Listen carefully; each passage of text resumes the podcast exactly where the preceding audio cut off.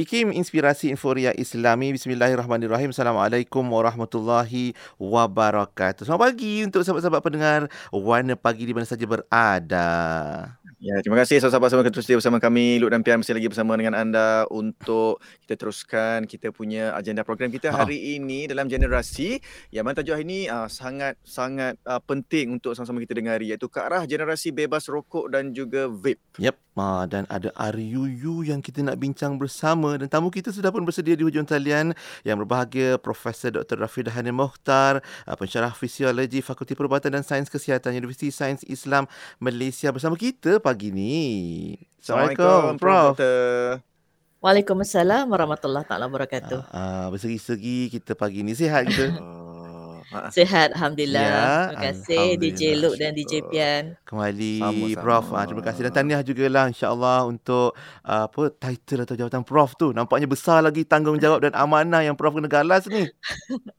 Terima kasih. Ha, InsyaAllah. Ya, baik, jom kita sambung. Sebab uh, uh, kita punya generasi hari ini, kita nak cerita tentang uh, generasi yang bebas rokok dan vape. Mungkin untuk awal ni, kita nak bagi sedikit mukadimah lah tentang akta baru yang masih lagi dalam penelitian di Parlimen kan, Prof. Iaitu RUU yeah, atau yeah. Undang-Undang Kawalan Produk Tembakau dan Merokok atau Generational Endgame, GEG yang kita biasa dengar. Hmm, bunyinya yeah. macam uh, Endgame yang bunyi macam movie sikit tapi movie. itulah dia itu uh-huh. uh, kita nak bincang pada hari ini apa okay. sebagai uh, pengenalan tentang uh, kita bertajuk pada hari ini silakan prof okey okay, bismillahirrahmanirrahim uh, terima kasih kepada uh, DJ Pian dan DJ Luke Malik. atas um, oh. ucapan dan juga uh, welcoming remark yang ceria lah hari ini ya alhamdulillah um, saya ingat um, dalam penggubalan akta yang berkaitan dengan kawalan tembakau dan rokok ini uh, memang sengaja nama tersebut diberi supaya dia hype dengan orang muda kan. Okay. So ah. generational end game,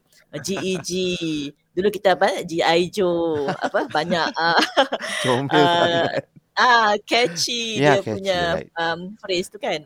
Uh, tetapi sebenarnya niat untuk um, GEG ni adalah satu niat yang murni sebab kita nak melahirkan mm-hmm. satu generasi yang uh, bebas daripada ketagihan rokok yeah. uh, dan uh, apa vape uh, juga e-cigarette ya um, e- rokok elektronik dan uh, apa ni sebenarnya kalau kita tengok GEG ni bukanlah kita nak kata sesuatu yang baru sangat kita hanya memohon agar um, generasi yang dilahirkan daripada tahun 2007 hmm. dan ke atas dilanjutkan larangan uh, membeli rokok, memiliki rokok, menjual rokok yang telah pun ada sekarang.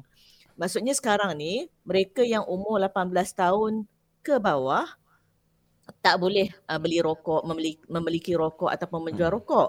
Tetapi once mereka 18 tahun dan ke atas tidak ada larangan tersebut. Dan kita lihat bahawa um, perkara ini memberi statistik yang signifikan uh, peningkatan uh, merokok dan juga uh, vaping ni yang saya akan terangkan sekejap lagi. Jadi saya fikirlah mana-mana ibu bapa pun se- memang amat uh, me- oh, kita kata apa? Uh, mengalu-alukan uh, satu usaha untuk berterusan ya mengawal anak-anak mereka ya. daripada terus uh, memulakan tabiat yang tak elok ni. Dan kita sebenarnya saya suka nak kata bahawa kita selalu bahag, uh, kategorikan anak-anak ni 18 tahun ke ya. atas ke bawah kan. Mm-hmm. Yep. Tapi in fact 18 tahun ke atas pun sebenarnya masih mes, uh, rapat dengan mak ayah. Mm-hmm. Masih lagi cari mak ayah apa-apa hal. Uh, sakit, pening apa ke masih lagi datang dengan mak ayah. Jadinya uh-huh. pada mak ayah ni dia tak ada beza macam oh ya 18 tahun ke atas buatlah keputusan sendiri kan. Tak. Mm. Pada kita kalau keputusan itu memudaratkan kesihatan mak akan risau. So kalau uh, satu negara mempunyai polisi yang memanjangkan uh, warga negara kita, anak-anak muda kita daripada terjebak dengan tabiat yang uh, ketagihan ni, any parents would welcome it. Uh. Oh, jadi maknanya ah. betul. Ini uh, berpunca dari apa kebimbangan, kerisauan kita lah pada kesihatan yang bermula daripada kalau kita kaitkan dengan anak muda ni kan Prof dia nak cuba-cuba pengaruh rakan sebaya bila kita kaitkan dengan rokok dan vape ni. Yalah, ibu bapa mana yang tak risau bila anak duk sedut asap rokok ni menghitamkan paru-paru. Hmm. Itu semua mereka nak anak sentiasa sihat. Bila, bila dah bila dah apa apa dah uzur sakit nanti siapa yang nak jaganya? Allah. Siapa? Oh, kan. Kira macam. seolah-olah minta maaf lah macam me- menyusahkanlah ibu bapa apa semua. Tapi i- sebenarnya itu yang perlu kita uh, Ya. apa kawal Bendung, kan Ya, supaya eh. tidak ya. tidak uh, tidak supaya tidak lebih mudarat pada masa akan datang. Kan. Uh, Jadi- cuma dari dari segi uh, statistiknya uh, merokok atau vape dalam dalam kalangan remaja atau pelajar sekolah ni macam mana uh, uh, Prof boleh terangkan? Ya, itulah apabila apa Kementerian Kesihatan uh, mula mewawarkan akan ada satu akta baru ya sejak tahun lepas lagi. Kebanyakan Hmm. kita daripada golongan doktor dan ibu bapa amat berharap agar memang uh, akan terlaksana akta ini. Mm-mm. kerana kita bimbang melihat uh, peratusan remaja yang meningkat uh, apa nama tu uh, penggunaan rokok dan uh, vape. Ada tinjauan mobiliti kebangsaan eh, dia buat 2019 senang je nak faham dia Hmm. compare dia Hmm. compare uh, remaja 18 tahun dengan adik-adik dia 15 hingga 17 tahun uh, dilihat bahawa uh, ke, apa tu mereka yang merokok dalam survey ni yang umur 18 tahun 24.4% Hmm. di compare dengan adik-adik tingkatan 5 tingkatan 4 ni uh, 7.7% sahaja Um, so nampak peningkatan apabila uh, sekatan ke atas uh, larangan merokok ni ditiadakan selepas 18 tahun ke atas. Uh, begitu juga dengan rokok uh, elektronik ada perbezaan antara uh, apa nama tu uh, yang 18 tahun ke atas mula dengan vape ni 12%, yang adik-adik dia ni 5%. Nah. So sebenarnya sekarang pun daripada segi data dah ada pembuktian bahawa larangan 18 tahun ke bawah itu berkesan Mhm. ya dan um, lagi satu kita bimbang dengan kematian pramatang. Apa maksud kematian pramatang ni? Kematian pramatang adalah mereka yang meninggal dunia uh, dengan umur bawah daripada average kematian. Ya. Um, so average kematian ini um, maksudnya dia dia tak sempat sampai umur purata Mm-mm. meninggal. Ya. Si. So itu yang kita bimbang kerana apa nama tu kematian ini uh, melibatkan 27,000 every year. Mereka yang mati muda lah kita katakan ya. Hmm. Um, kerana apa nama tu masalah yang berkaitan dengan paru-paru, barah dan Ha. sebagainya. Oh, jadi s- statistik yang sangat menggerunkan sebenarnya kan Prof kan kalau, kita tengok dan kaitkan dengan kematian lepas tu meninggal atau mati pada usia yang lebih muda daripada sebelum ataupun generasi-generasi Yup. sebelum-sebelum ni. Jadi macam mana kalau tapi itulah bila kita cerita tentang merokok ada pula yang kata dah ada vape. Vape sekarang dia tak bahaya, tak macam rokok. Dia tak ada macam-macam bahan empat lebih 4000 apa racun yang ada dalam rokok Bahan tu mungkin kurang Ha. sikit dekat vape. Macam mana pandangan Prof sendirilah kalau berhadapan dengan ada orang yang cakap macam tu Prof? Ya. Um, sebenarnya itu satu mitos lah pada saya Ha. sebab tidak ada yang berhak masuk ke paru-paru kita melainkan udara yang kita ada. Baik. Um, udara yang kita ada ni pun kita panik juga bila jerebu hari tu kan. Betul? Uh, Kan? bila kita tak ada tempat nak nak bernafas sebab sekeliling kita memang penuh dengan habuk-habuk debu dan apa particles yang uh, apa tu uh, terapung di Hmm. udara. Hmm. Tapi vape ini kenapa kita nak masukkan dalam paru-paru kita? Walaupun pada saya dia ada satu ataupun dua ataupun tiga bahan yang sebenarnya dia banyak juga eh, lebih berapa ratus bahan juga Hmm. yang boleh dimasukkan dalam vape, dia akan tetap mencederakan paru-paru kita. Sebab Hmm. itulah sekarang ni kita bercakap tentang e-vali ya.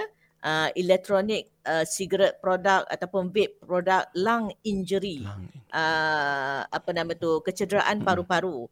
Um, dan negara yang banyak mengkaji tentang perkara ini adalah uh, US kerana US see. antara negara yang awal diperkenalkan dengan vape ya. Um, awal-awal tahun dau- 2015 2014 dulu mereka dah mengesan vape yang tinggi penggunaan di kalangan remaja menyebabkan e-vali. Ada kes di mana um, remaja mereka terpaksa bergantung kepada alat bantuan pernafasan Yep. uh, kerana lung collapse. Uh, paru-paru dia betul-betul menguncup kerana uh, apa ni tabiat vape uh, yang yang um, kita kata remaja sana sangat bebas menggunakannya. Tak ada larangan macam kita sangatlah Mm-mm. 18 tahun ke bawah dan sebagainya. So ini yang kita bimbang sebab uh, satu uh, apa nama tu uh, data untuk uh, apa nama tu kita kata vape ni akan akan ambil masa untuk kita tahu long term effect. Ya. 2015 sampai sekarang 2022 baru 7 tahun kan. Hmm. Takkan kita nak nak tunggu diorang ni 10 tahun side Ha. effect baru kita nak berhenti. Macam-macam jadi masa tu. Yes. Kan? Macam waktu kita rokok dulu pun, ingat tak awal-awal dulu semua orang tak tahu kaitan rokok dan barah paru-paru. Ketika Betul. itu ik- iklan-iklan yang promote rokok pun doktor. Berleluasa kan. Yes, iklan dekat TV semua menggambarkan Betul. macho. Uh, kita ada data uh, semua uh, model yang uh, merokok uh, rokok Marlboro meninggal akibat uh, lung cancer. Uh, Ha. kecuali seorang, Ha. seorang model dia Ha. dalam uh, model tu dia merokok tapi dekat luar dia tak merokok. So dia Ah. seorang dia tak dapat lung cancer sebab Oh. uh, being uh, model untuk syarikat rokok tu memang dia orang akan dibekalkan dengan rokok dan maknanya dia dia kena jadi duta Ah, kan. ambassador kan, endorser. You have you have to be seen as smoking all the time. And itu adalah antara data yang dia and after many years baru orang tahu okay kelang kabut lah kita nak buat uh, tobacco control dan sebagainya. So vape ni yang anak-anak kita pun dah mula dan kita ada data di mana cikgu-cikgu mengadu botol-botol vape ni uh, ter- dalam pelbagai perisa, warna, Hmm. orang Hmm. takkan syak itu vape. Mm-mm. Ya. Hmm. Uh, so itu yang membimbangkan kita. Jadi uh, bahan-bahan terlarang kita ada kes di mana uh, dalam uh, botol vape tu dimasukkan ganja, Hmm. marijuana. Betul. Uh, so susah nak kontrol berbanding dengan rokok lah. Um, so um, kalau penguat kuasa, kalau dia pergi buat serbuan untuk kedai vape uh, sebab ada budak-budak merokok dan sebagainya, dia kena ambil dulu, bawa pergi makmal, test bahan tu dulu. Uh, so itu yang kita rasa memang kalau ikutkan saya memang saya hendakkan satu undang-undang yang lebih ketat iaitu mengharamkan terus penjualan vape ni. Hmm. Macam Bru- Brunei dah buat, Thailand dah buat, Singapura dah buat. Tetapi ketika itu industri tembakau dan vape membantah dan dia konon-konon dia kata uh, regulate je lah, kawal je lah kita orang kan. Which is not easy to do. Kan. Oh, tambah-tambah kalau Ah. ia dikaitkan dengan ketagihan, maknanya kalau vape pun boleh bawa ketagihan, ada kandungan nikotin. Memang vape ada kan ketagihan. ah, jadi Ah, sebenarnya Yeah. macam sama je macam rokok tu. Jadi kejap lagi kita cerita lebih Ah, lanjut, Prof. Betul Okey. tentang um, yalah ngat- uh, kata-kata yang mengatakan bahawa baik haramkan terus daripada menjual rokok dan vape ni kan. Cuma saya saya, saya tertarik dengan apa uh, Prof sebutkan tentang jerebu tu. Jerebu tu doktor, uh, Prof. Uh, Hmm. Orang sibuk nak tanam awan, tanam benih awan, nak hilangkan jerebu tu. Tapi Ya. perokok-perokok ni sibuk nak masukkan asap dalam paru-paru. Apa cerita Ya, ni?